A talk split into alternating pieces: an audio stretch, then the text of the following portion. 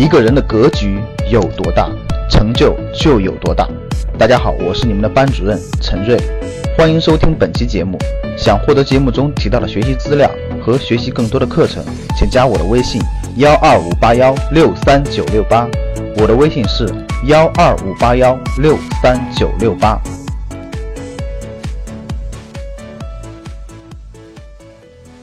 过去一周，一个重大的商业信息占据了各个财经媒体的头条。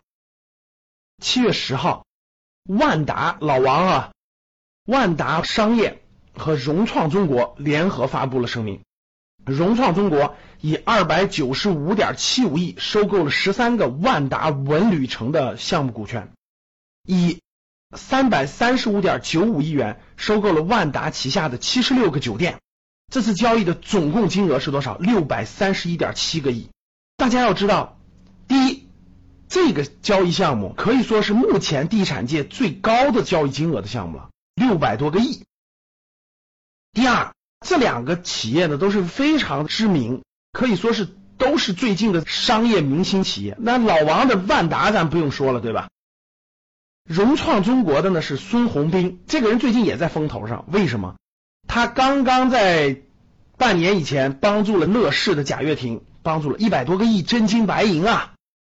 现在贾跃亭也退出乐视的董事长了，乐视可能也要归这个孙宏斌了。这些事情在最近发生，它到底有什么原因和道理在里面呢？当我看到这个信息的时候，其实我还是吃了一惊的。为什么？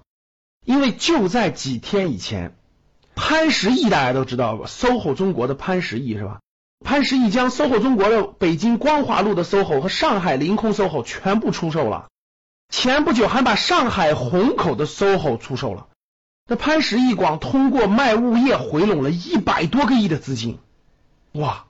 大家要知道，无论是潘石屹还是王健林等等，这可都是地产大佬啊！人家做地产二三十年了，人家站在地产的前沿，那可不是我们普通老百姓所能看到的未来趋势。那结果，这些大佬们都在卖卖卖，这整个地产圈都在卖卖卖。各位小产们，各位中产们，各位散户们，你们啥感觉？大多数普通人哈都是买买买，我还要买，我还要买。人家大佬们都在卖，你还在买，真的是要认真思考一下了。就这两个大事件，就这俩大佬套现的资金，大家看看，加起来就就就小一千亿了。我们是不是对地产未来的前景，对特别是炒作房地产这块，是不是应该有所深思和反思了呢？回过头来，很奇怪，因为我详细看了看万达和融创中国这笔交易，真的是有点蹊跷。那为什么呢？十三个万达的文旅城的项目，都是王健林一直号称的都是非常核心的项目。七十六个酒店，这些其实都也都是万达原来的一些核心的一些固定资产。那现在突然一下都要变现了，那什么原因呢？关键卖的其实严格意义下来看，第一卖的不贵，并没有很超值，或者说到了一个估值很高的地步去卖的。第二，还有一点非常蹊跷的，这笔交易卖方竟然借给了买方两百多亿的真金白银啊！为了达成这个交易。万达竟然借给了融创中国好多钱，那大家想想，为什么这么着急呢？对不对？条件这么优越，你买我的东西，我还借给你钱买，为什么呢？我看了一些资料哈，查阅了很多资料，我觉得有两点可以给大家交流交流。第一个，万达的资金链还是比较紧张的，债务比较高，应该是，因为大家知道，房地产企业过去这十多年真的是黄金时代。黄金时代什么意思？就你只要持有土地，你只要持有不动产，你就能赚钱。为啥？不停的涨。所以大家想一想，这些房地产公司怎么能发展大呢？不断的靠杠杆借钱买入地产，买入房子才能赚到钱啊！你身边炒房子的人，他是不是拿所有的钱，恨不得把口袋里到处能借的钱都借出来，然后付个首付，然后贷款买房？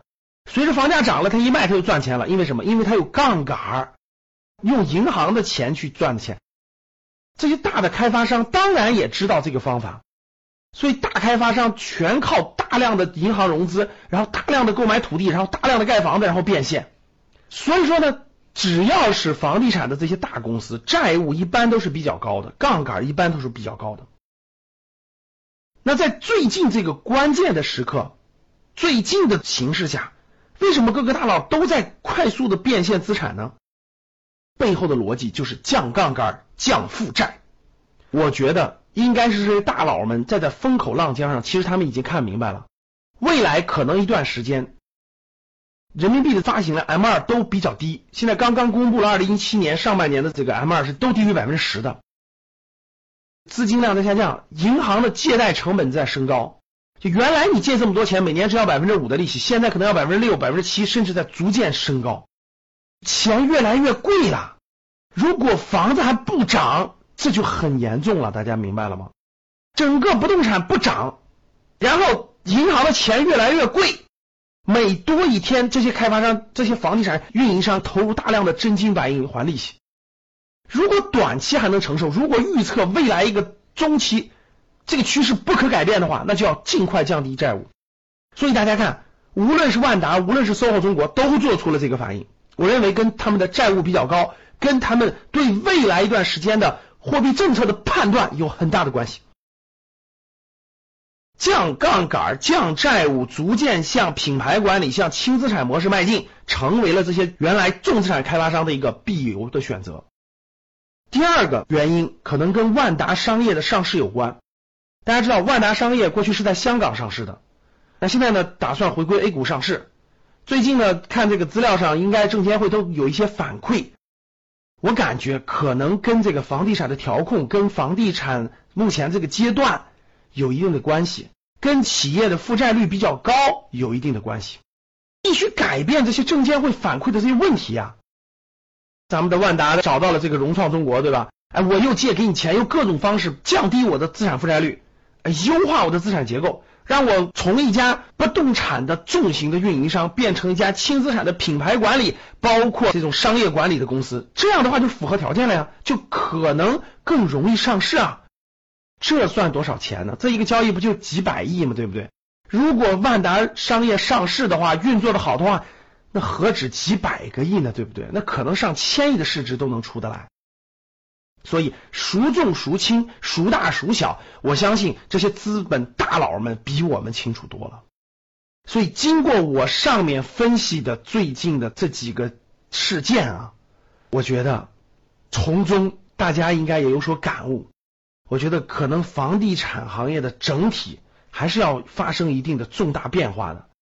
我们的听众，各位中产人群，千万不要杠杆太高了，不要负债过多了。如果你买不起那个房子，或者是贷款率太高，然后借的钱太多，我建议还是认真考虑考虑再做决定。如果你手里有一定的现金啊，你的这个银行的借款还是非常高的，适当的降一降你的负债率，可能也会是好的。好的，非常感谢大家收听我给大家解读的这期节目。想获得更多投资理财、创业、财经等干货内容的朋友们，请加微信幺二五八。幺六三九六八及我们的 QQ 交流群六九三八八三八五六九三八八三八五。